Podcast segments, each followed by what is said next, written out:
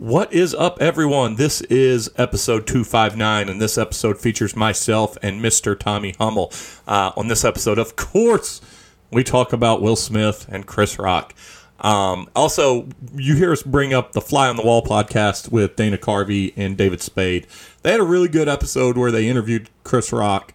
Uh, and then they had a really good episode that was released this week, post slap, in which they talk about their feelings as two guys that had been bullied a lot growing up, and and we kind of mentioned the bullying aspect of what happened on this. But it's a real weird night for uh, the Oscars. It was a real sh- kind of odd show overall.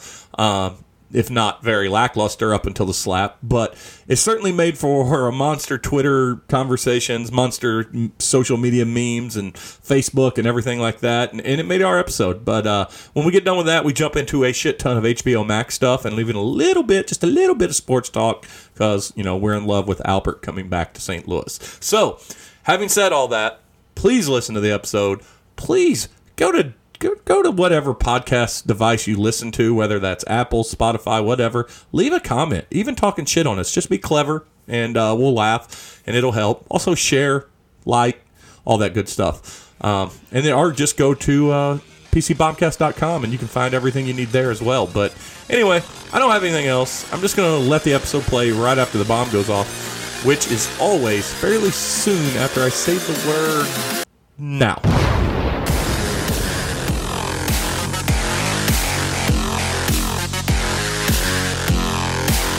How? Wait, hey now, Brown Okay, that's a little better. I don't know why that. I think that mic might be going out, or it's the Okay. cord. I don't know. It's not. I've been blaming it on Jay, and then Bender used it last week. I was like, well, if it's a low registration on Bender, there is something wrong with it. Um, yeah. So, so good tri- trip overall, though. You were gone. Did you guys take the kids? Nah, hell no. Oh, see, we don't. Fuck no, man. Yeah. Fuck them kids. We we're getting close to having that option, but we don't have quite have that option. well, we we have both grandparents here, so that's Yeah. where it's easy to dump them off. So we did. They did. Uh, Kelly's mom watched them two nights, and then my parents picked them up and watched them two nights. Well, we're at that weird stage to where we do have well, aside from the grandparents that we have are not a really good like, hey, we'll take them for 4 or 5 days. They're not good at that. Yeah. Um the girls are also at that age to where they don't want to be there. like they're not like they're young Sure. enough you can keep them entertained and but not anymore and they do so much. Like You so guys, you and Missy can do it two nights by yourselves. You think? Oh, we could we could leave the girls here for two three nights easy. Yeah. I mean they'd be fine. Yeah. Hayden probably would be. She. It's not that she gets scared. She just wants us back after a while. Oh yeah, I tell you, that was the best hug Johnny Bananas ever given. Oh, there you go. I got a question about, a not a theory, but a question for you after the podcast. All right. About about bananas. So keep a pin in that. Right. Put a pin in that. Uh, but I guess since we talked a whole lot just then, we might as well say we started the podcast, I right? was saying we started already. I'm assuming we. Yeah, that was a cold intro, but we are back, and it is just you and I. There is no Bender, no Jay. Jay gave us like a ten percent chance. Yeah, that's a zero percent chance in uh, podcasting land. yeah, and he took a red eye, and that was like at what, like eight this morning? Who the fuck takes the red eye on the way back? No, that's when you come back in like noon. Yeah, They- exactly. So we're going to uh, to New York. Okay. They've pushed our flights to get to New York back an hour, and they've pushed our flights coming back from New York back thirty minutes. Like, Okay. Now, when they- are you doing this? Uh, Ju- July. We're going to New York. July? July. Twelfth through the eighteenth. So We're we got to we're going to see the Yankees, Red uh, Rays. Okay. Uh, and we're going to do a whole bunch of other stuff too. We're going to probably go see the Rockies, Padres out in Colorado. In uh, no June, we're going to New York. July, we're going to Colorado. Okay. Yeah, When are you going there? to Colorado. Yeah. Uh, I'd have to look it up, but it's like Hayden's got a week long soccer camp that we don't get to hang out with her, only game times. So we're going to go do adult stuff. Well, the reason I ask is uh, not that not that you all want to hear about our private lives because that's real entertaining podcasting. Let me tell you. But uh, Kelly and I think we're going to go out to Colorado with the boys uh, this summer. Uh, we're gonna do. I think it's so. The 18th is our anniversary, so we'll be out there the week before that. okay. We'll put a pin on that and uh, Yeah, talk about about because we can go out at the same time. Even if we can just hang out one night, it'd be kind of cool. I do know that I have brought a but. I this is almost the entire HBO Max episode for me. Everything I've got pop culture wise to talk about, with the exception of our lead off, which we we have to talk about. Uh, everything is stuff on HBO Max. I watched. I was on vacation last week. We took a staycation. Yeah. Uh, you were on vacation last week. Yes, sir. Tell people where you went. I went to uh, Charleston, South Carolina. I mean, I've never wanted to wave the Dixie flag so bad in my entire life. Kidding, but uh, great weekend for you if you can get away with just you and your lover. Uh, there is No, you took your wife though, right? Uh, yes. Zing! and Walked right into that like a glass door, like a glass door. Uh, lot. If you like good food, shopping, and history, it is the place for you. Uh, we had a great time. Didn't eat one bad meal, and we ate everything from Mexican to French to they call it Low Country. There, their Southern food. Um, what actually the most moving thing for me was going on the uh, USS Yorktown, which was a carrier that served in the later part of World War II. Uh, can't help but get emotional when you're going through something like that. Now, Yeah. Jeremy, you would hate that. Trip. Oh no, we did. A, we did an aircraft carrier in San Diego. We did the, uh, and it's not made. I was. I was gonna say, it I was not made for you. I'm not a sailor. I got. I got You see all the movies where there's that one big guy. That's no. Yeah. There's no big guys on the sailboat. I'm five seven, and I was getting a little claustrophobic. I'm like, how does? I go? I told my wife Kelly, like, how does anybody like five eleven? Was it nobody five eleven and above in the Navy? No. And then you got to remember back in the 40s, uh, you know, they were represented by the Lollipop Guild. yeah, people were shorter. Yeah. Yeah. Uh, Missy had a hard time in certain spots when we went on the. Uh, I believe it. On the uh, whichever Midway, USS Midway out in uh, San Diego.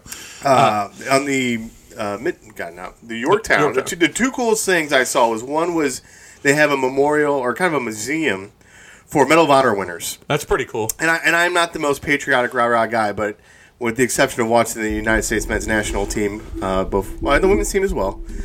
But hearing people's stories and their self sacrifice, it's very very moving. It's sad when you hear stories about.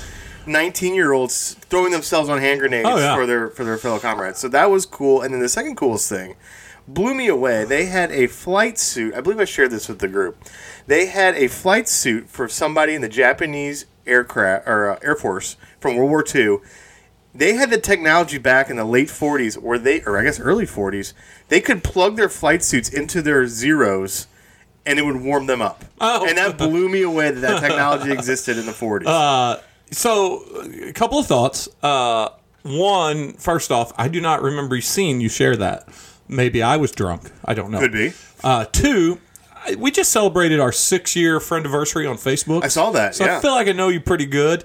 Um, you may not be a patriotic rah rah guy on the surface, but deep down, I know I know how you are towards Tom Hanks war movies, and Oh, yeah. you get pretty worked up on them. So it, you're just you know what. Under a different time, you would have totally been a patriotic rah rah Hey, guy. I'll tell you, as soon as I'm president of the United States and I change the national anthem to "Real American" by Yeah. Derek Derringer, uh, we'll, we'll- Rick Derringer, Rick Derringer, yeah. yeah, uh, yeah, we'll, we'll get old old glory going. Yeah, um, but uh, it's not. I mean, you know, we, we were just. I don't know how much of this cold opening I'll put in, but we were just talking about when me and Missy finally do take an adult only trip. We have two adult only trip we're going to take right out of the gate. She wants to do New Orleans, and we're going to do some like uh, haunted tours, and then we're just going to enjoy New Orleans. I've stayed. Now in Fr- they have that in Charleston too. yeah, I've stayed in the French Quarter a couple of times Okay. in my life. I've been to Mardi Gras a couple of times. I don't necessarily think we're going to go down for Mardi Gras, but anyway, we're going to do some. I think we're too old for that, right? Yeah, I think so too. Uh, and then the other one, we are going to go back to San Diego, but we're going to stay on the Hotel de Coronado, which is one of the nicest hotels I've Nice. ever seen. Awesome.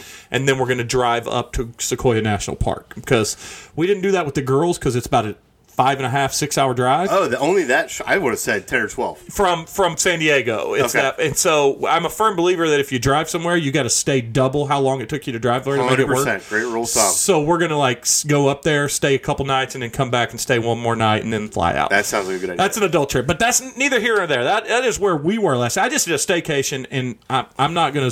We did. Uh, I did one college campus tour with my daughter on SLU. yeah, what did you think? Well, she also did. Missy and her did one for Missouri State, which they did not enjoy. Um, she is still leaning towards going out of state, Yeah, but it's a close, close second is SLU. She loved the campus. Yeah. I was impressed with the campus. Um, it's come a long way since uh, Father Biondi took over. Dude, I tell you what, the library, you didn't see a book one. You saw about a hundred dual 17 inch monitor computers, a lab that has 3D printers that they can use. All I mean, and then, and this is crazy, uh, the, you know, the little bird scooter. Yeah, Uh, you can drive those across campus and stuff. Sure. If you're a basketball player, you get a free bird card, so they don't have to walk across campus. Wow, there you and go. And if it's raining, they can call for a special basketball player only golf cart to come pick them up. Nice. So guess which sport brings the most money into SLU? I know that for a fact. Uh, I, I wish I'd seen more SLU's campus when I went there. Basically, I just hung out in the business school, but Yeah. Which they've all remodeled. And Yeah, that student amazing. union center is awesome. They've got an e gaming spot down there. They do. They do. They have like 18 different places to eat, and they're all like real restaurants. Mm-hmm. And you know, you, you one of the part of the tuition would be she gets a three hundred dollars semester allowance to eat wherever she wants. Now the student union is free, Yep. and certain restaurants have free times like seven to nine past peak hours. Oh, that's cool. Swipe for free for entrees, things like that. So they said the only one that never gives you free stuff is Starbucks, and that's the one that sucks people's money the most. I'm sure. Uh, yeah. But it, but it was pretty cool, and so she enjoyed that way more than she expected. Um, she just loved the ambiance of being able to just like go a couple blocks. She's in the city. Go a couple blocks. She's in the Central West End. You know, she just enjoyed all of that. Yeah. And then uh, and then mm, uh, Missouri State did nothing for her. I mean, I'll be down in Missouri State next week. It's it's better than one would think if you've never been there before. Yeah. But it's there's nothing really charming about it. The The charming parts of Springfield aren't near the campus, and Yeah, although it's gotten a lot better. It's They're gotten doing a lot of closer. developing. It's gotten and- closer. And you can They're- tell that they're trying to get people like Kalen there. yeah, the campus in in downtown uh, Springfield are growing together. Yes. The problem is, is the affluent, rich areas of Springfield are the south side. Yeah. And where the north side, uh, I'm sorry, let me rephrase that. The the south side are the is the the downtown area. Yeah. And the shitholes is right past it, and the good, nicer area is the other direction. Mm-hmm. And it's you know it, it's. It, there's like in all the commerce, It's like a- shopping. It's just weird how it's laid out, and It's a great point you bring up, like because 20 years ago when I visited Springfield, I thought it was a total shithole, and now there it's like all the little pockets are trying to combine to make it all one nice city. which is what cities do. yeah, Um, but she, I, I think she could only, the, she wouldn't be able to see the value of Springfield without staying a few days and really seeing it all. yeah. Just the camp, it's not an impressive campus. It's just an average campus. It's I would say Missouri State it gets the job done. Yeah. So, but that's what we did. That was our whole week, and then I caught up on a bunch of TV and things of that nature. But what I did tease is that we will talk about this. I don't want to get into the whole incident. And of course, I'm talking about the slap heard around the world. You're not talking about Ric Flair and Mark Madsen getting into it on Twitter? I didn't know that. I'll ask you about that in a little bit. I didn't even know that was a thing. But uh, we're talking about the slap heard around the world, and I don't want to get too much into the joke or the whole. I, I, I don't want to go. I don't want to beat a dead horse. What I want to ask you Yes. is: Will Smith committed assault on TV, Yes. on live TV. Uh-huh. He was allowed to stay. He was allowed to accept his award. He was allowed to cry and get a five minute standing ovation. And I don't think that the Twitterverse and the interwebs is pretty split. I think there's a small pocket of people that support what Will did, standing up for his wife, and there's small, a large amount of people are like, see, uh, that's full of shit. Like you can't do that. And stand-up comics are like, with the exception of like Tiffany Haddish and a couple, stand-up comics are like, no, you cannot allow people to go up on stage and slap a comic, Yeah. or it's going to run rampant. And then guys like Jim Carrey went hard in the paint. But I have a theory that this was not Will Smith slapping Chris Rock.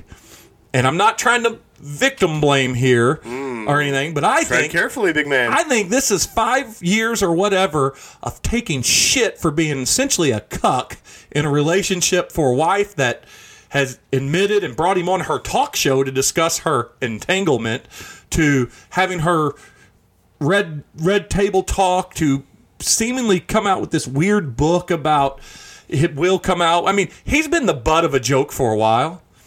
And I feel like it all exploded in one night for Will to get up and just slap somebody. And I also want to say that would he have done the same thing if it was The Rock or Jason Momoa? Nope. No. Or he's picking on the little guy, right? Picking on a little guy With uh, a chin.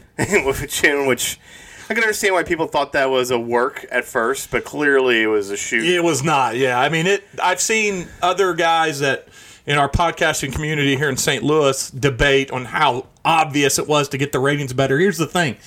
It did not get the ratings better. The people had already seen that part. They didn't tune in to see what was going to happen. They just watched it on the internet. Yeah. So, I guess my thing, about, and we can talk about it as much as little as you want. Uh, I feel bad for everybody involved, with exception of uh, Well, I even felt bad for Jada, I guess, a little bit. Although, you know, look, we're we're all hearing the gossip columns and stuff like that. We don't really know these people.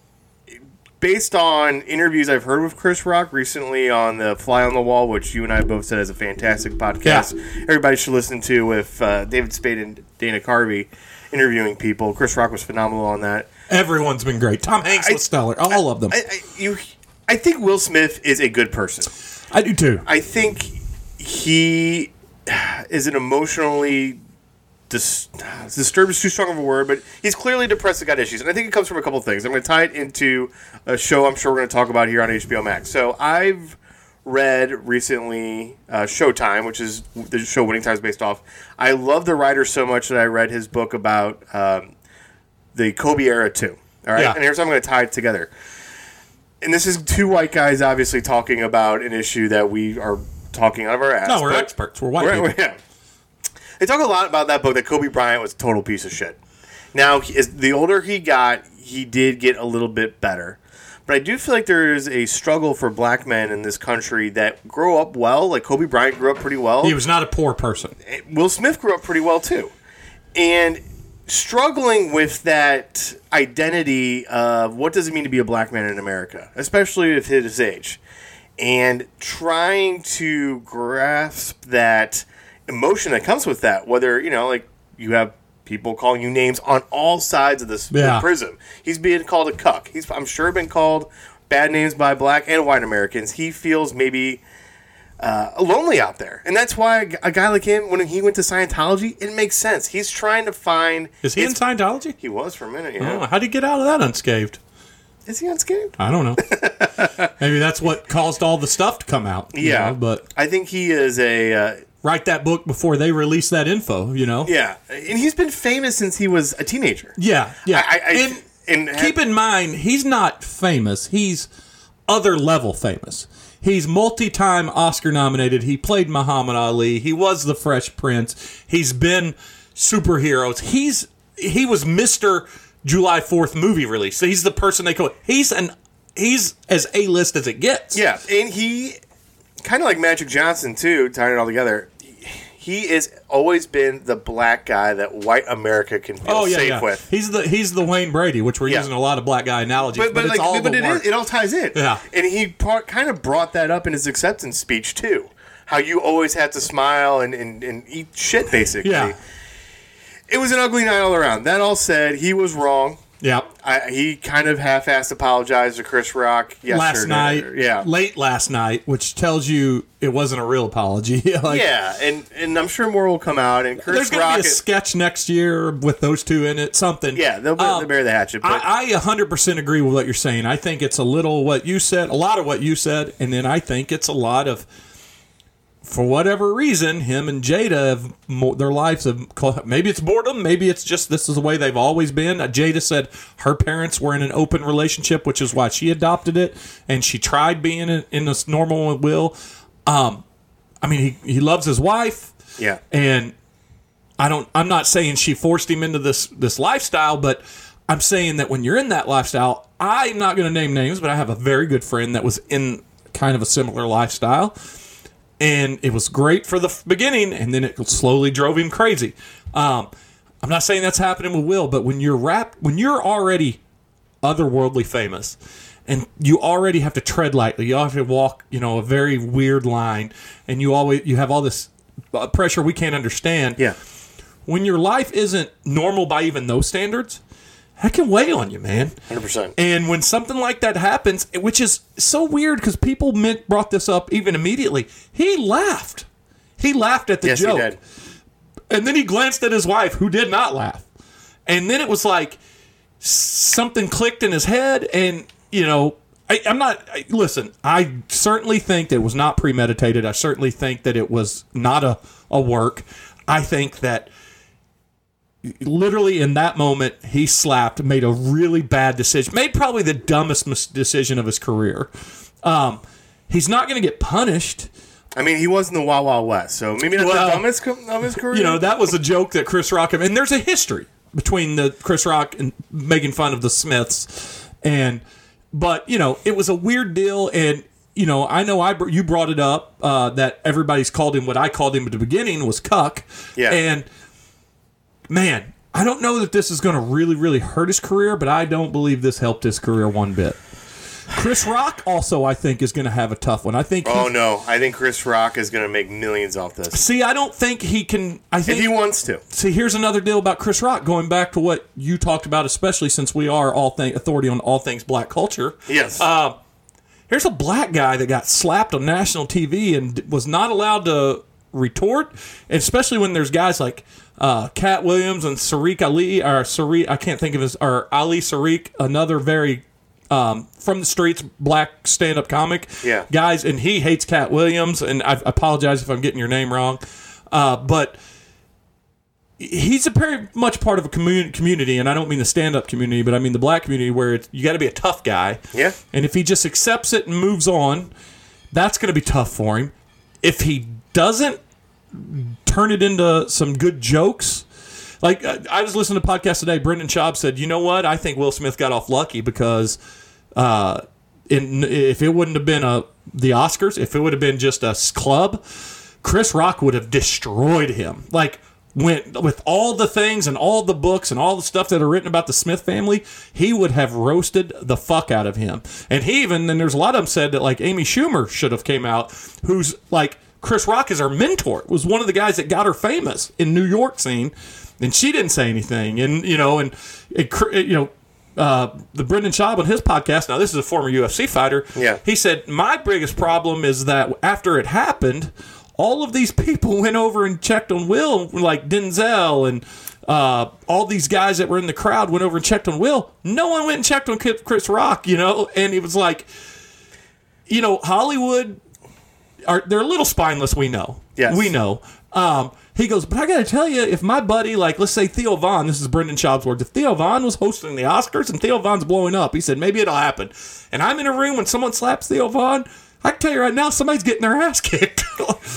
It's easier said than done. I mean, if Chris Rock would have gone, throw, started throwing haymakers at No, him, it they're, makes the they're show both, they're both fucking done. They're it both makes the fucking show done. worse. Yeah, you and, can't and that. honestly, it sets back. Speaking of it sets back black America. yeah, that's that's 100%. bad for them. Yeah, so I give Chris Rock all the respect in the world for showing his restraint there, and I think in the long term it'll hurt Will Smith a little bit. I think people will get over it, and we'll move on. It'll just be one of those, you know, 15 years from now. Uh, I'm trying to think celebrity that's like. Somebody uh. from BTS will be on VH1. Like, remember that night when Will Yeah. Smith smacked the shit out of? Chris Oh yeah, yeah. You win those those decade shows where Yeah, you remember exactly. the '90s. Yeah, it'll it'll be up there. But it was It'll be MJF. I was said so. We had moved from downstairs upstairs. Missy and I. We we moved from watching TV. Now, were you watching it live? Yes. Okay. So we were moved from downstairs. We came upstairs. Missy was in the bathroom prepping to lay down, and I go, "Holy fuck!" And she goes, "What?" I go, "Hold on."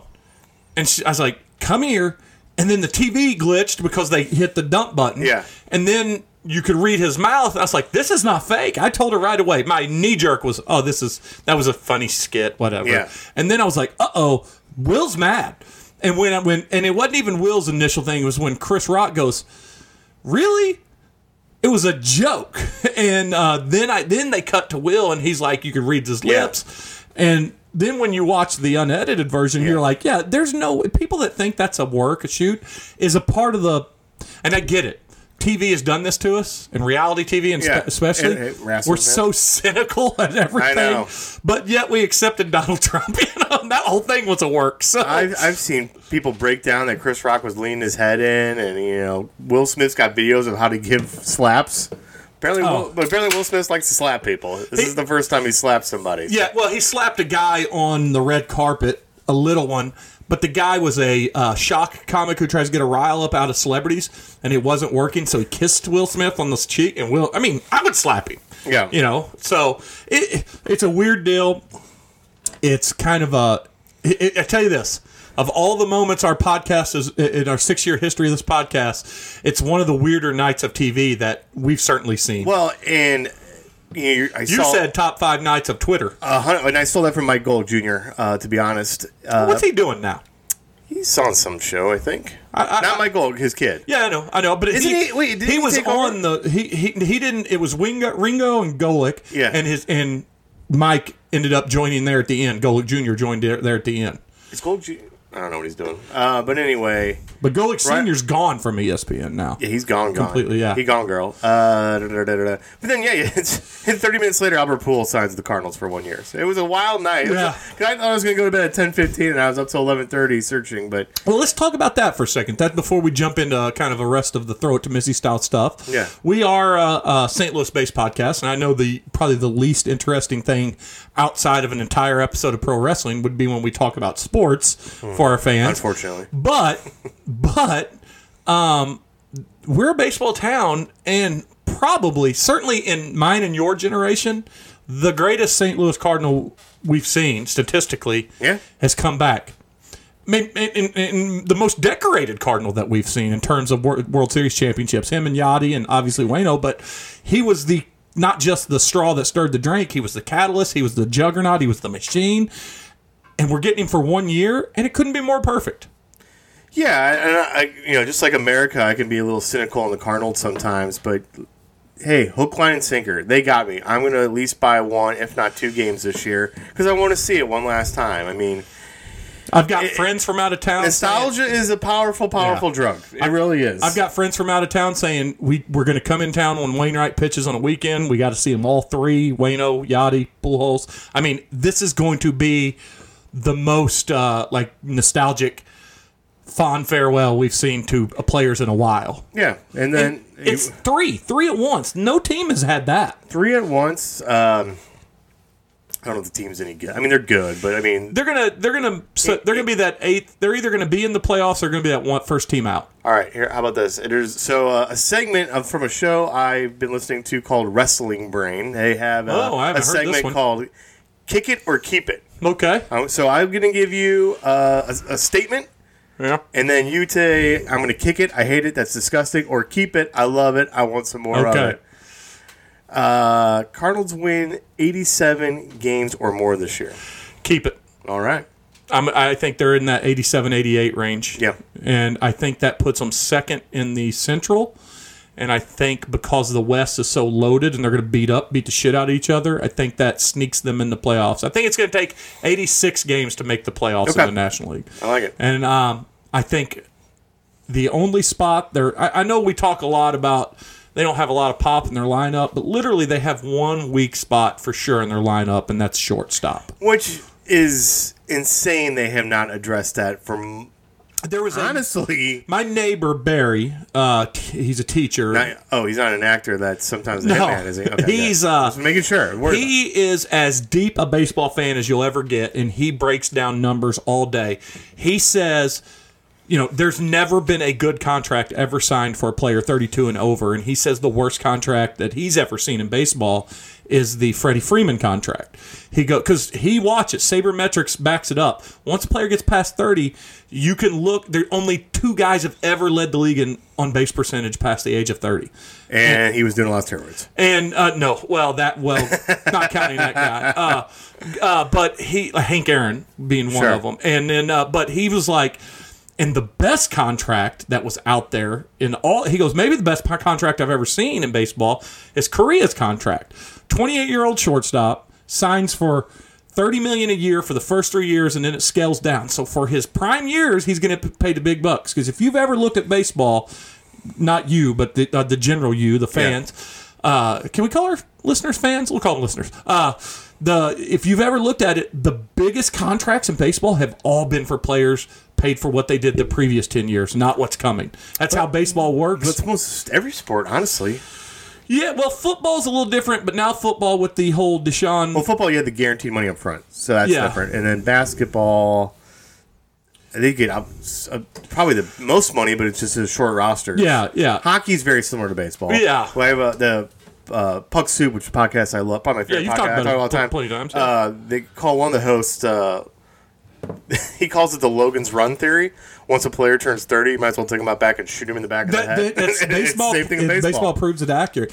And but like so, but back to your But, but, point it- though. but it's it's it's shitty how it works. The reason it is that way though is so that owners can control and have that quote Yeah. unquote parity and fuck over the younger guys. And when it comes down to union contracts, the old guy's always going to fuck the young pup over, and, that's, why we have these situations. One thing that the lockout they tried to fix a little bit of the, the player control when they get called up and stuff, but we, we won't go too far into that. But to, to what started that conversation about contracts, to your point, they didn't address the shortstop, and this was a weird year where there was a metric shit ton of shortstops out there. Yeah.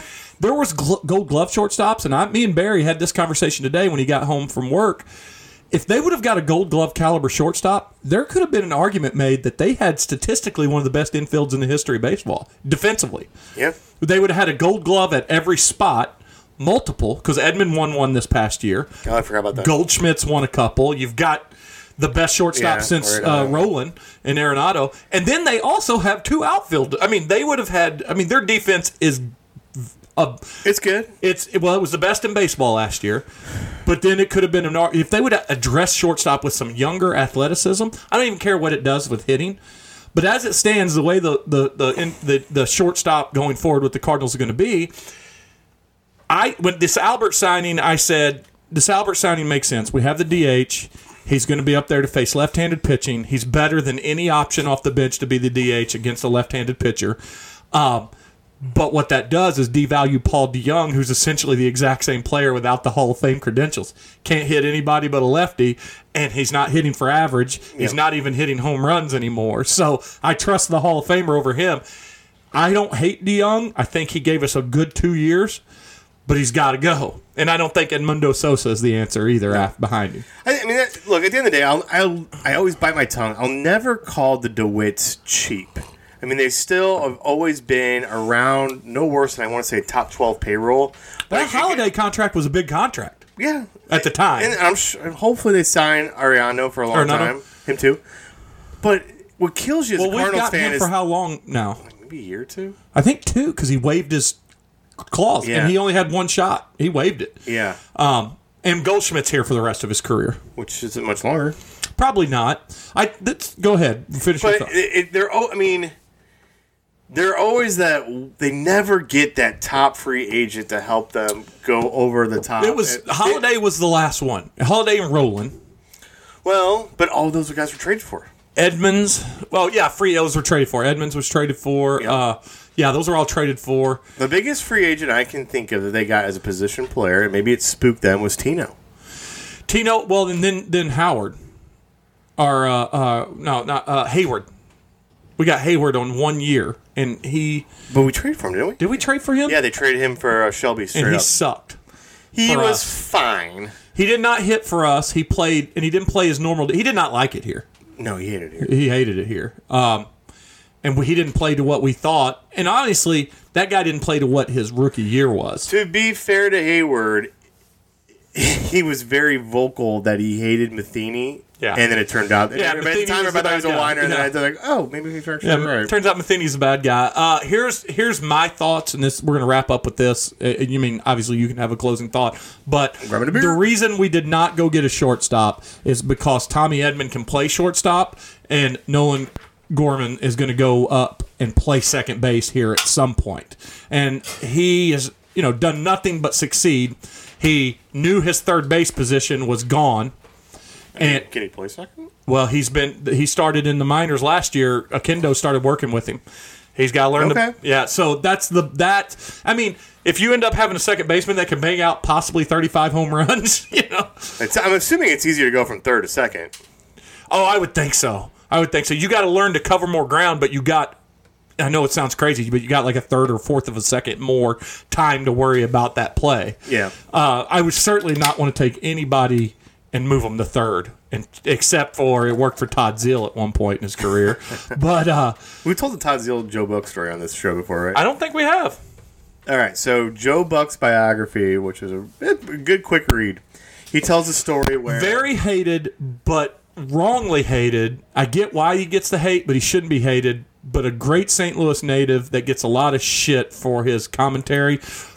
But the TV backs up that ratings are better when he's doing a play by play. very good at his job, and if you he, you know, we can go into Joe. I think Joe Buck's great. Yeah, his his exact words were, "I know I've done my job well when both teams' fans thinks I hate Yeah, them." and his his theory about it is correct. It's you listen to your homer team all year, your homer announcers, and then when it's the most stressful games of the year, you have somebody calling it neutral, so Yeah. you think I hate your team. yeah, And uh, and he says he's not even a Cardinal fan anymore, which I can completely understand. But anyway, when he was coming up, he became friends with Todd Zeile down because he was here at that time. yeah, and they were uh, they became buddies. They're still I think friends, and they uh, God, where were they at? They were in Louisville back when they had the team in Louisville. Okay, 'Cause they both come up Before together. They moved to Springfield. Yep, and this was back when teams still you bunked with somebody on the road. You didn't have your own Yep. room. And uh, Todd Zeile took the job from somebody named uh, Tom Pagnozzi. And so uh, Pagnozzi was starting a rumor that Joe Buck and uh, Zeile were banging. So Joe Torre calls them in uh, his office and goes, "Look, I'll pay to make sure you guys are staying in the same room. You can't be roommates anymore." Like, why? We're buddies. Well, there's rumors going around. You guys are fucking. What a weird conversation from But well, because the, the rumors around St. Louis for years and years was that Fernando Tatis and Joe Buck were banging. Yeah. And Joe Buck addresses that in the book. wow. And that's how he sets this story because the funny thing about the rumor is Fernando Tatis hated my guts because I called him out one time, then he would never talk to me again. That's awesome. Uh, well, I think that's a good stopping point to ta- stop talking about sports, sort of, and let's just go ahead and finish with a whole bunch of stuff of pop culture and throw it to Missy kind of stuff, and let's jump right into sports TV. Yeah. Or at least more importantly, like I said, this is an entire my entire throw it to Missy segment is HBO Max related. Okay. I've watched so much on Max, but I want to start with, and I know this is going to shock you, my second favorite thing I've watched on HBO Max this last week, and that's Winning Time. Okay. The story of the rise of the Showtime and the Los Angeles Lakers. it is great. Couldn't have been better casted. The unknowns that play the basketball players are all amazing. The guy who plays Magic Johnson is fantastic. The, and he looks like a young Magic Johnson. He does. He's not as uh, plumpy cheeked as Yeah, Magic, yeah. but his manner, his smile is gr- had to be casted because one, he was a tall black guy, and two, he had the smile. Yeah. And then um, John C. Reilly is Jerry Buss. is I don't know how to say this, but other than he can do no wrong in a role, right? I mean, whether it's a straight comedy role, whether it's this comedy by drama role, I mean, it what or it's Boogie Nights. He's he's an underrated gem, right? Uh, no, I think he's rated at this point in his career. I think enough people recognize and know who he is. Let me rephrase it. He's maybe the best, goofiest looking fuck lead actor you've ever seen because he is a goofy looking guy. I got him number two. Huh? I got him number two. Who's your number one? Buscemi. Oh, Steve Buscemi. Yeah, but see, I don't think he's ever been a, as lead as much as John C. Reilly has in things. or at least uh, played a. John C. I think's played bigger roles, but Buscemi is also uh, a, a weird looking dude. Yeah. I mean, that is no doubt. I mean, none of them are uh, Hey, fellow kids. Ron Howard's brother, yeah. but uh, but no, but he's unbelievable. Him, every part of this show is very good. I gave it a 4.5. Now it's tied with the other show I called a 4.5.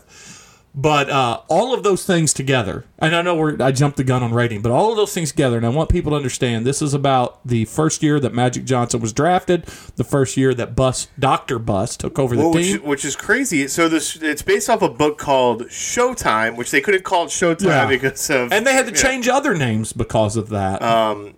But what I thought when I first saw the trailer, I don't know if you felt the same way. I thought it was just going to be a miniseries, and no, they're gonna. This is a show.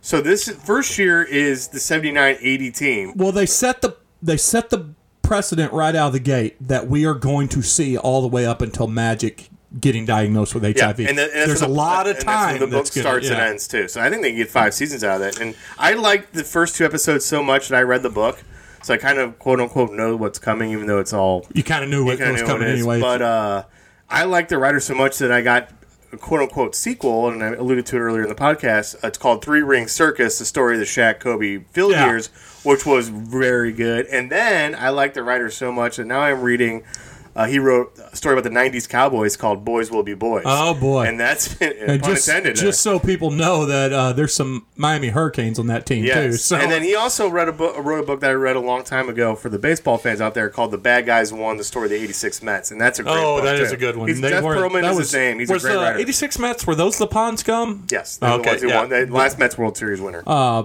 St. Louis gave them the Pond Scum nickname. Uh, Nobody, J.C. Corcoran. yeah.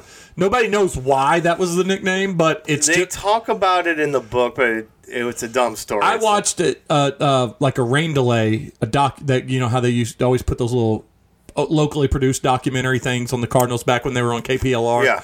Uh, and it was a rain delay, and they were talking about the pond scum, and he had him on there, and he goes, "I just thought they were pond scum," and it was like, okay, and, but that became a thing. Uh, back to the show though. I want people to understand three things. Here's the three big draws of this show, A- and one of them is not a joke, but it is kind of uh, uh, chauvinistic. There's a lot of boobs Oh yeah. and that is worth watching. There's a lot of incredibly well acted, great dialogues from, and John C. Reilly should get an, uh, an Emmy nod Cool. for this. And I, I would say we mentioned those two, or the guys who play uh, Kareem, and I probably don't know the names. I should, I will know by the, the guy that plays. Kareem is, is great. He's great without having to act much because Kareem was such a stoic, weird, And I think he that still guy, is today. I think that guy has like no acting experience. Yeah. the guy who plays Magic, I think, had a little. bit. and by the way, Kareem went Kareem went hard on Will Smith. Uh, said this doesn't help black culture. Uh, Kareem was a little bit of a dick back in Yeah, the day. still is a little bit today, but uh, Certainly. but uh, by Who the would you w- say does the By the way, one last joke about the Will Smith thing. Yeah. is this the only time every media's uh, coverage in the world has covered black on black crime? Jesus Christ. I'm on now. Ain't touching that one. reach out, reach out, touch it. Uh, but touching uh, your hand. but no, he's good. Um, Who would you say is the next does the next best, best job? Behind John C. Reilly, um, of the basketball players, what's the asshole's name? Uh, in the show, uh, Oh God, Norm. Uh, Norm Nixon. Yes. Norm Nixon. who I never had heard of, But but was apparently a really good player. Who Yeah, was an it was an all-star. all star, and I think that character is well done. I think you get both why he's a prick and also why he's um, threatened. Yeah. and why he would want to hold on. I think the girl that plays Magic Johnson's wannabe girlfriend is really good in it. Yep. I think also, um, and I've said a lot of that. Speaking of girls, I think all the women in the office are great, including Jenny Buss. Yeah, and Gaby Hoffmann Yeah, looking our age. yeah, yeah, no doubt. Um, I think the best. I think the the job I'm looking for. He's been barely in it, but I'm really excited about based off what I've seen him. Is uh, is it Adrian? Brody? Adrien Brody, that Playing was Pat Riley. He's got Riley's accent down perfect. So here's my thing with that. I know this is a different era. Mm-hmm. He looks nothing like Pat Riley, and I know some of them are just at best barely looks like him. Yeah. like, and the reason he doesn't look like Pat Riley because he's got Adrien Brody's nose, but I enjoy Adrien Brody on the screen.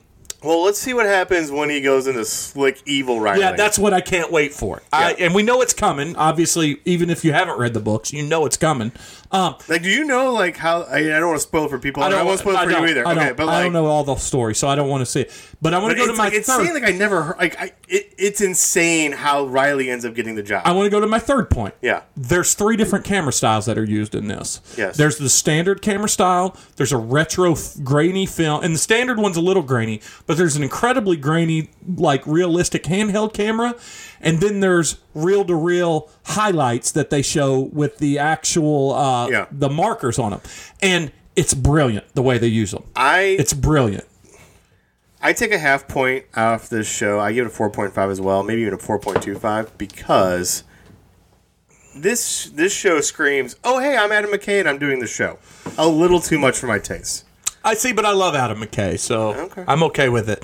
it. the The only reason it's not a five for me is because I know that it's a not a super long season, and I I feel like, especially when I found out there's going to be another season, I don't want to give it a five right out of the bat because I feel like once we get going. There's so much better acting that can be done. Like, don't get me wrong, Mad, the kid playing Magic is doing a great job, and I'm sorry we don't know your name. You're doing an amazing job. But I feel like once it gets going and he gets famous, there's a lot of really good stuff that they could sink their teeth into. And Oh, how about Michael Chiklis playing Red Auerbach? Oh, that was pretty awesome. Uh, really good. Well, and Red Auerbach was historically one of the biggest pricks in the history of sports. Uh, but that was my second favorite show Okay. that I watched. I haven't seen your first one, probably. The entirety I watched. Um, it's way more slapstick. It's you got to now keep in mind you have to be into their comedy to begin with, and I'm referring to Taika Waititi and group. Our flag means death. Okay, that's good. It's not just good, dude. It's unbelievably good. All right. It is. I, I maybe I said a while ago I'm probably gonna give it a four and a half out of five. It's five out of five, and I'm gonna tell you why it's good. One, they also in a different way use chicanery to make the film look good. I mean, it's almost entirely on the sea, but which is not believable, but it is incredibly good sets on how they do out on the boat. Um, they do a great job of juggling a lot of topics. Like for one, they're pirates, they're bloodthirsty. There is gore in this thing. Um, also, there is homosexuality. There's dealing with the fact that I have to repress my homosexuality. There's it's there's a lot of really complex topics uh, uh, uh, covered on this show, and they do it with the same sensibility of Thor Ragnarok, of uh, what we do in the shadows, of the uh, the um, Flight of the Conchords, all shows, all movies, and all laughter that's right in my wheelhouse. And the main character, uh, I forget his name, but he was also in, uh, like I said, he was in Flight of the Conchords. He was in uh, Yes Man with Jim Carrey. He plays the his boss. He's a British dude that are, are no, I'm sorry, he's, I think he's New Zealand. Yeah. he's the main character in this. Well, him, and then end up Taika Waititi, who's Blackbeard. Uh, it's awesome and keep in mind that it was so well received that they renewed it for two more seasons already okay. and the final season i mean it is for a slapstick show it develop it delves into the most complex topics and gives us some of the best character development that you could ever see on a straight comedy there is no way around it it is a straight comedy and i think it's one of the most clever done shows i've seen in a long time It's a re endorsement. I know, and, and it's worth watching. What about you? What else have you? Uh, sh- so there's two shows that I'm really into right now. We covered Winning Time. The other one is on Apple TV, Severance. I think that show is brilliant. That'll be next. Yeah. So that'll you've be not watched it at all Not yet, but but we got through. There's just so many good things on, and Apple TV and HBO Max right now. I mean, I know we're waiting on Stranger Things, and we're waiting on a bunch of stuff on Netflix, the net final Ozark, but Apple TV and Netflix, I mean, and HBO Max are. F- Fighting for keeping my attention right there in the Sure, middle, absolutely. And I did After Party on Apple Plus, okay. and I loved Apple Part uh, or After Party.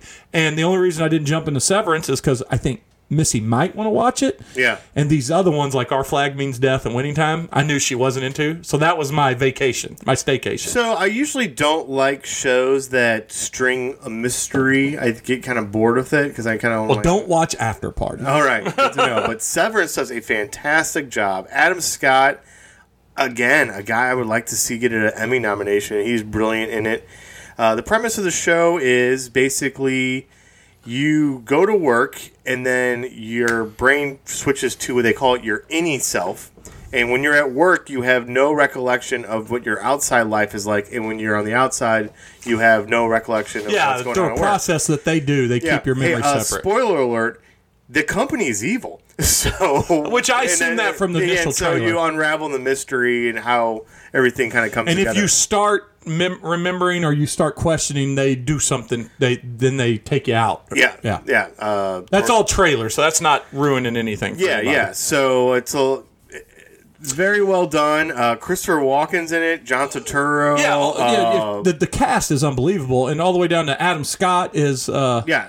the main character. main in it. character. And by the way, another guy that quietly has done nothing but hit a home run from straight comedy to drama. He's good at what he does. Yeah. Uh, so Adam Scott's great. The, the again, I, we are terrible people because the guy who I think does the second best job is a black actor I've never seen before, and he plays kind of the keep the uh, employees in line character, and he straddles the line from terrifying to friendly on a dime so well. He, he's uh, fantastic. And are you looking it up for me?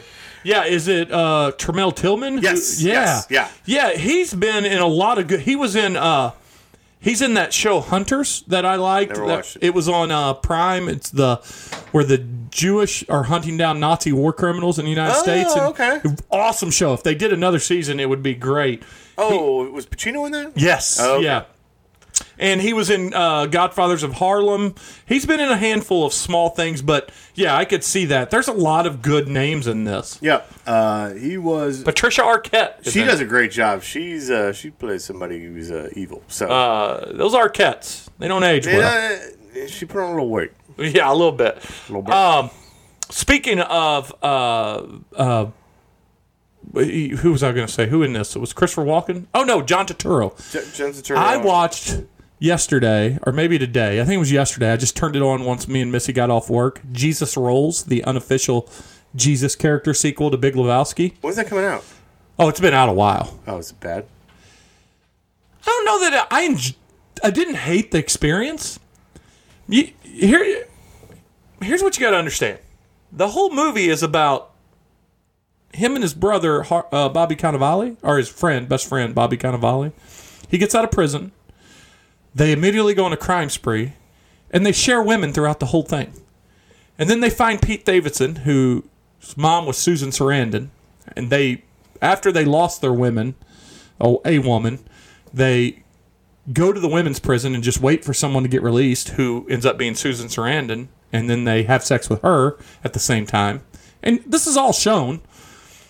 She this is a major spoiler. She then kills herself. And then they find a note that her son is in prison and he's getting out. That's Pete Davidson. They go back to their original woman who they couldn't get off. And turns out Pete Davidson can because he makes love to her and they're just fucking her. Um, and then there's a car wreck. And that's the whole movie. I don't know what it's about. I don't know what the point of the movie is. That sounds terrible. It's written, it was adapted and written for t- for movies by Turturro and directed by Turturro. And all of that said, I did not hate the movie, but I don't understand why it's a movie. Like, why was this made? Yeah, makes no sense. But uh, that's not the the next thing I wanted to talk about. All right. the next thing I want to talk about is a show that I'm giving a four. Okay. And speaking of boobs and HBO Max, Minx on HBO. Okay. Max. Two things about this show you need to know. One, you need to know that it's all about the rise of the first all male nudie magazine.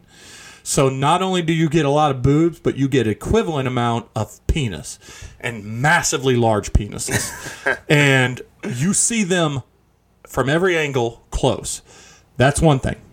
Two, Jake Johnson is essentially the leading male role in it, and Jake Johnson for is one of those guys for me that I'll just watch whatever he's in, whether it's an independent movie. Ever since New Girl and then uh, Stumptown, I love that, even though it was canceled by COVID. Um, he's he doesn't play much of a stretch. Every character is sort of the same, but in this one, he's kind of this idiot savant. He's kind of this rough around the edges. I don't have an education, but I'm a really smart business guy Sure. who also makes really bad decisions from time to time. Um, As we all want to do. and he what the whole premise is he's a 18 he's got half a million in dis, in, in circulation uh, adult magazines. And there's this pitch conference where you go and pitch a magazine. Idea to, to a bunch of pr- publishers. Well he meets this girl online who's like a pro- super progressive feminist. And she's got a book called the modern uh, patriarchy or so, something like that. And it's no one wants to buy it. Well he says well i'll let you do those articles but you got to shape it around showing male nudity. He gets the idea that maybe this is what we need and i think there's women that need it. So she's balanced with being a very like uh, uh, uh, vassar graduate who's super smart super progressive learns to get in touch with her own sexuality and all this and uh mixed around all of this this seedy porn industry at the time. Like the police just casually raid them once once or twice a year and because you know what they're doing and he has to go pay someone off and get but it's a fictitious look at a real magazine that was the first to show male nudity Okay. and it's pretty good and like i said jake johnson's just good at what he does he doesn't He's- have he's he- charming. he can stay in. Yeah, he is. Uh, he is dirtbag charming. Are are dumb guy charming. Yeah. he's believable as a guy that can bag the good looking girl, but back his way into it. And that's what he is in this movie, this show. Uh, it's worth watching. It's uh, Missy liked it, and she's a she's I wouldn't say she's a harsher critic than me. She just doesn't give her time to things as easy as I do. I. So she she enjoys it.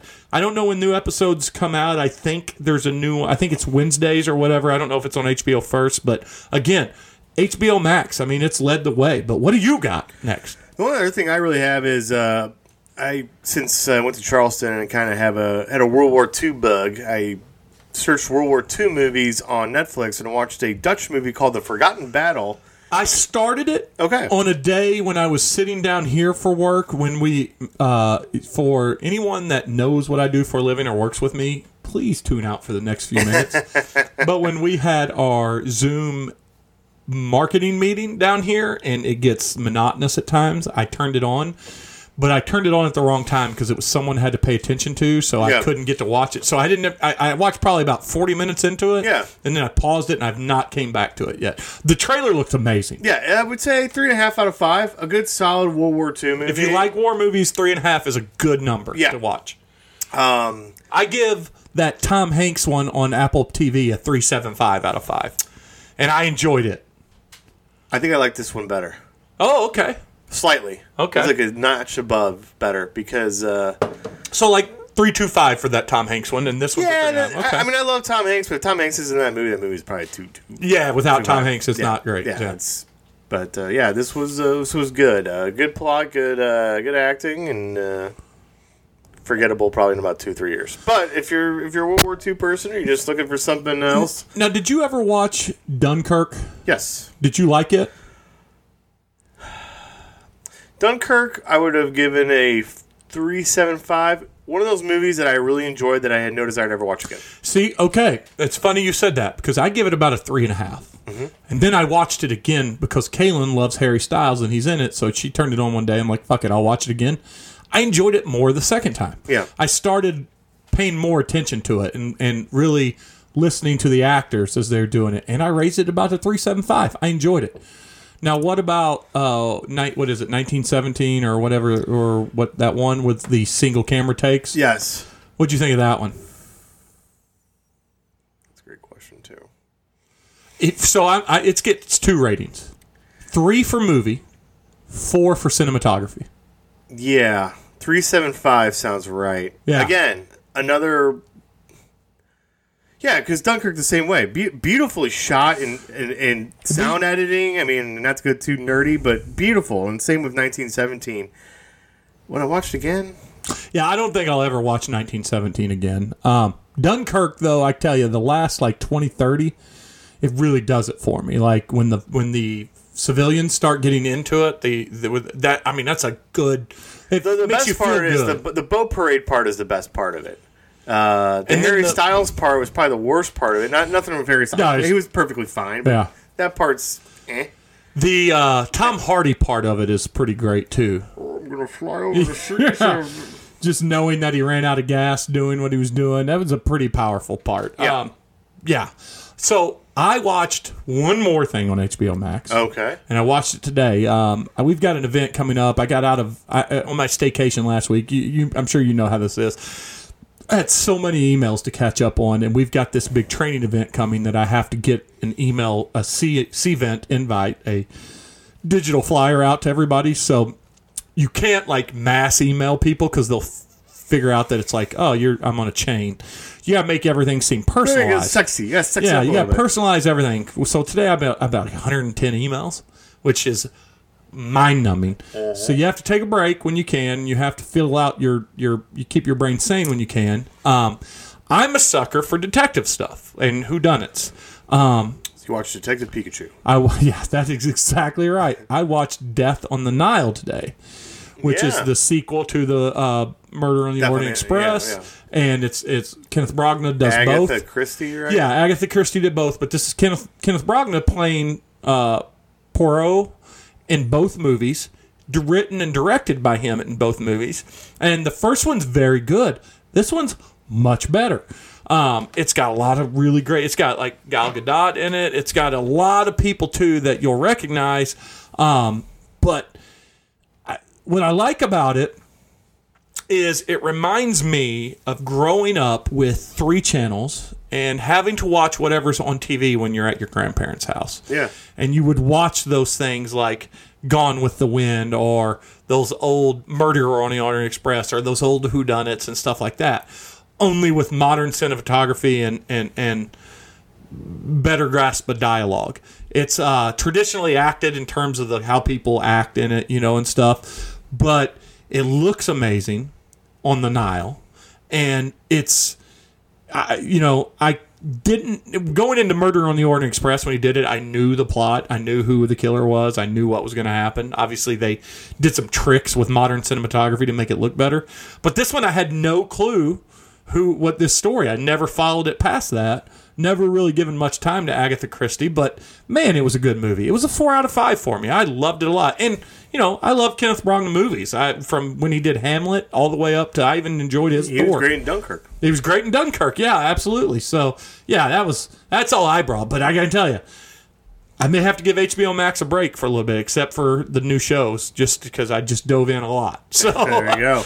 uh, what else? Anything else you got? We got time. We got time. Uh, how do you feel about college basketball these days? So I'm a Duke fan. Uh, I'm a Mizzou fan and a Duke fan. Growing up, I fell in love with the uh, Christian Leighton, Laettner era, the Grant Hill. the- Yeah. And that that when I really got into my own of playing basketball, that's when I got into basketball. Uh, I loved when they upset UNLV after they got blew out by UNLV. Um, so I'm happy of the swan song. I think Coach K's uh, uh, two things about Coach K. One, he's an anomaly in how he got a lifetime contract. He's been super successful. He's been squeaky clean. Clean. He's been a this like amazing ambassador for the game.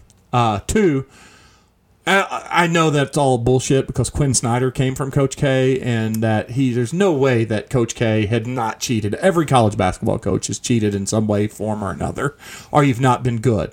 That said, it's a pretty good swan song for like arguably one of the three or four greatest college coach basketball coaches of all time. Oh, he's he's either one or two. Yeah, I mean there there's an argument, you know, the the argument that can be made is is Wooden him. That's it. Yeah, that I think that's it, but there's also the the uh, um, Dean Smith. A lot of people love Dean Smith.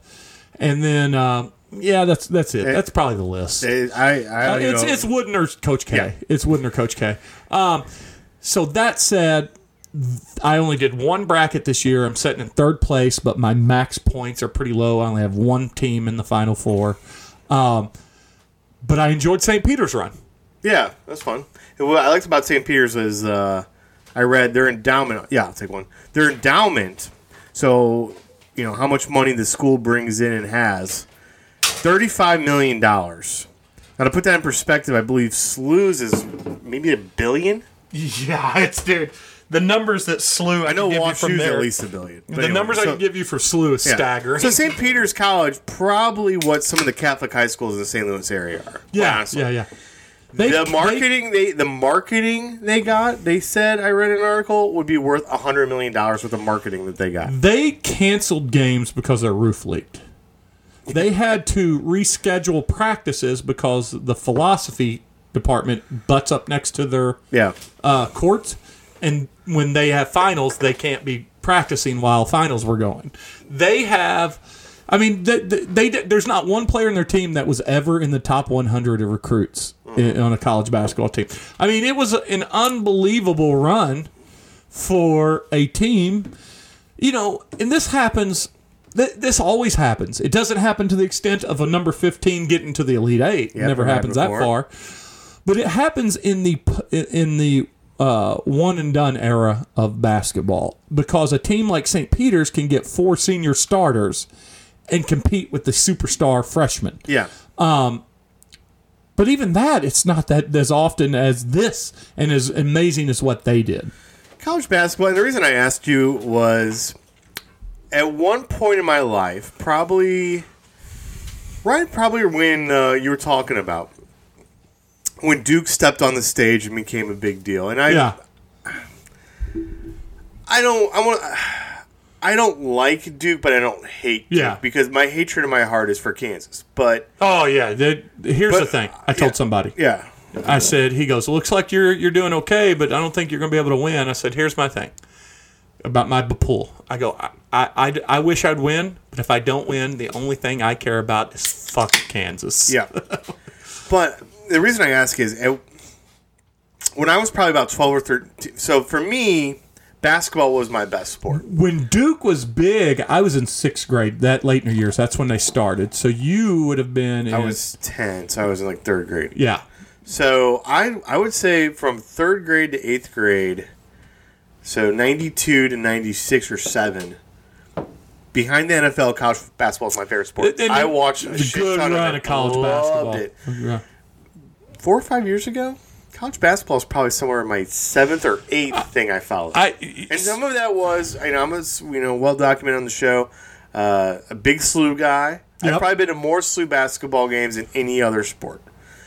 Uh, well, maybe buckle up if Blues, my daughter goes Blues. there, because then we're going to go to a lot more. They're fun as fuck. But SLU and Mizzou have been not great for so long that Yeah. it's taken my design. And plus, with the the rules now, you don't have the Christian Laettner staying four years. You don't. You have guys one Yeah. and done. And I don't think one and done's necessarily been bad for the sport. Really, I think it's been kind of a wash. yeah. But it, yeah. I I feel though when teams have the same players, that you start developing more interest in the ratings. I don't think have fallen necessarily, but I think as long as there's gambling, there's always going to be good ratings, and always if there's a March Madness, there's always going to be good ratings.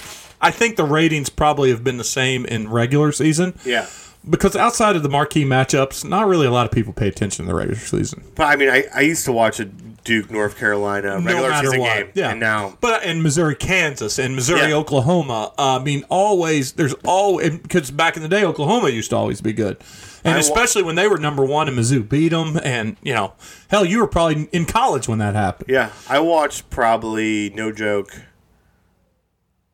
maybe an hour worth of Mizzou basketball this year. Oh, it, it's because it's bad product. It's a bad product. When they lost to UMKC to start the year by double digits, Yeah. it's like, well, why fucking watch this team? Um, I'm with you. I, I had a comment. now, have you ever been to Chaifetz for a Billikens game? No, I've never been. We're to going Boca. next year. Okay, Field yeah. trip. Yep. Um, and we should take my daughter. Yep. Um, I so I I used it used I mean I used to be all thing college football, college basketball, NFL, everything.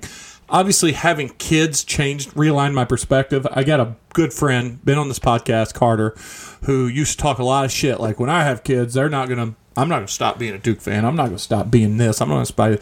And I bet he dialed it back a little bit. I didn't stop. I just don't invest the time and care into it. well, sports in general. Yeah, sports in gen- but I'm still a big time Cardinal fan. I'm still a big time NFL fan because I love those two teams and it's easier. All right, so let me ask you this. It's harder to for me it's harder to get into college basketball. What What are your top three emotional investment teams right now in order? The Cardinals? Number one. Yep. Okay. Yep. Uh, the 49ers Okay. teams. Um, oh boy. Uh, a third team. Well, the Blues. I mean, the Blues. Okay. Yeah, the Blues. Uh, they went up that list, but again, they were up in that list because I moved here. Uh, before I moved here, and I can tell you this: growing up down in South, Cape and South, it wasn't big time Blues fandom. I mean. No. I mean, they were when they were they're on TV and people, and if they're winning, people are like when Gretzky got there, was like I'm a Blues fan. Well, of course you are Yeah. uh, Kansas City and all that, not a Blues fans. Now, now because of winning the Stanley Cup, everybody and their brother's a Blues fan around. Uh, but I really do love the Blues. That was an emotional ride that I'll my daughters will never forget. Therefore, I'll never forget it. Um, and certainly when we're not on the air, and I can tell you about some negative connotations that come with that run and involving my work, which is uh, absurd. Um, and then after that, honestly, and this is not a joke, it might be the national team for the soccer teams. Yeah. Like uh, I because we become such a, I've become such a big soccer fan, and luckily I've I've got a kindred spirit in you.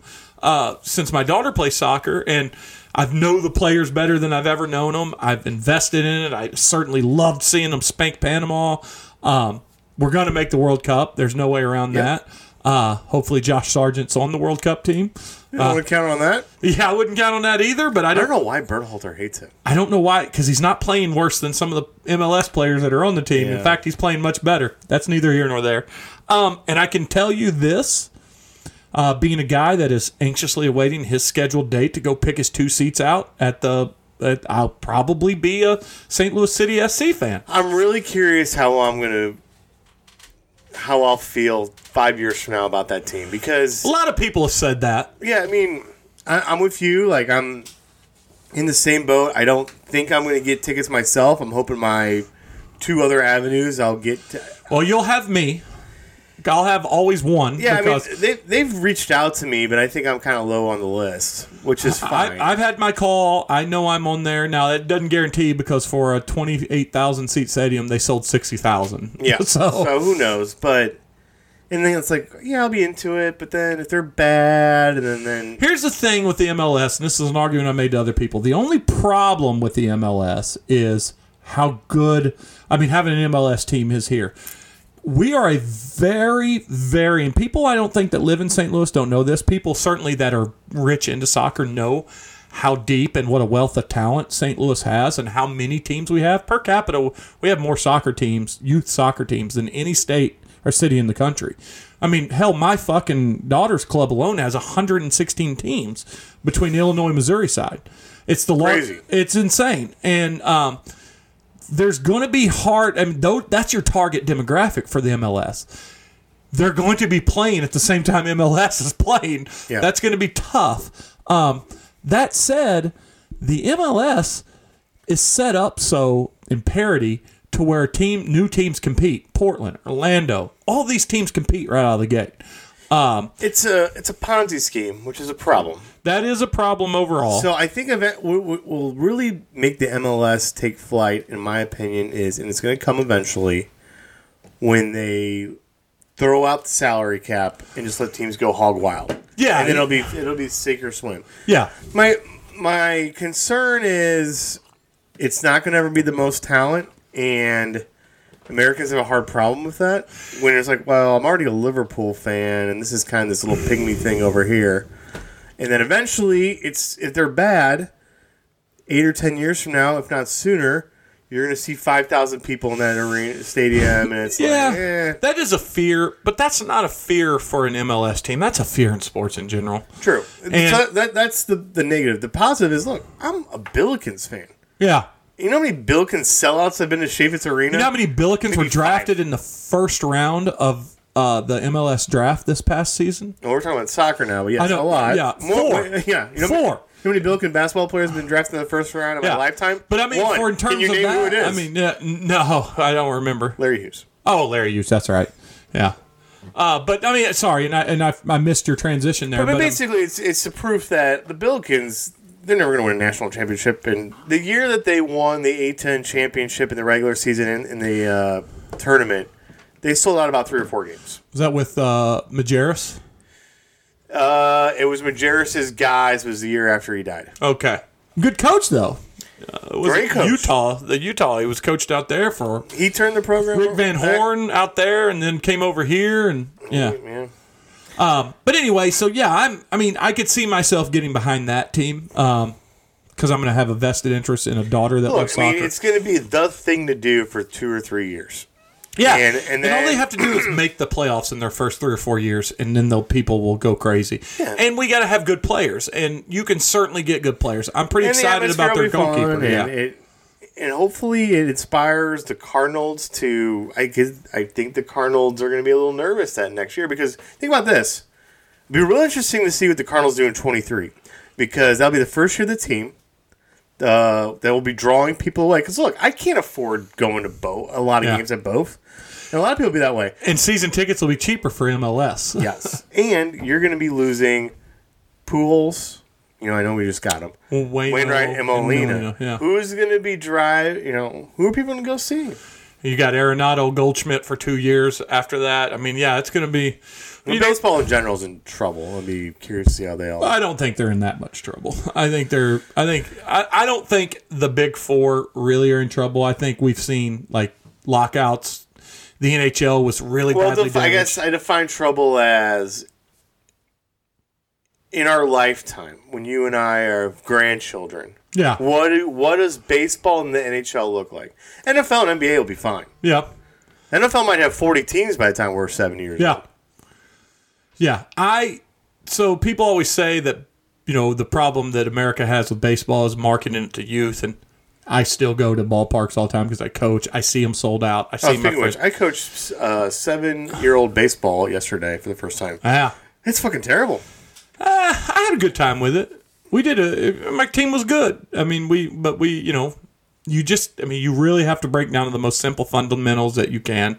You also have to put your best player at the the first base, pitcher, and third base, so you can cover home and first and third on the plays. That's all you All need right, to do. good to know. I'm not the head coach, but the head coach. You just need looked like grounders to headlights. pitcher to get home and get that force out. First force out at first, force out at third. That's where your big plays are. Bananas needs to work on his swings. Um, Thanks. Well, anything else this week we're looking forward to? I mean, just uh, give us out here. Let's let's wrap this whole thing up.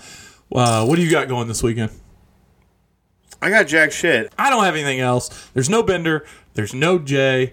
There's just you. Hey, the Blues won five to two last night over the Canucks, and was it five to two? Seems Very up and I wanna say down it season. Yeah, uh, very up and down season. Look, they're not going to make a Stanley Cup run. At least I don't think they will. But you know what?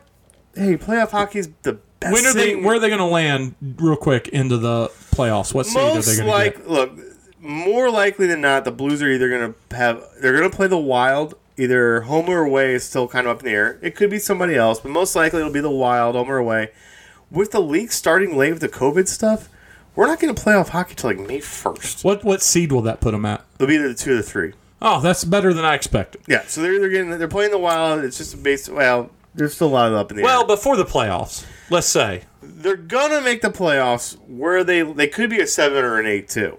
Yeah. It, it but they'll make the playoffs. But what I'm saying is because they're going to make the playoffs, what do we got to tell them? We gotta tell them, let's go blue. And I will play the music. That's a good one. That's a good one. uh, yeah, but more. Here, two more. You-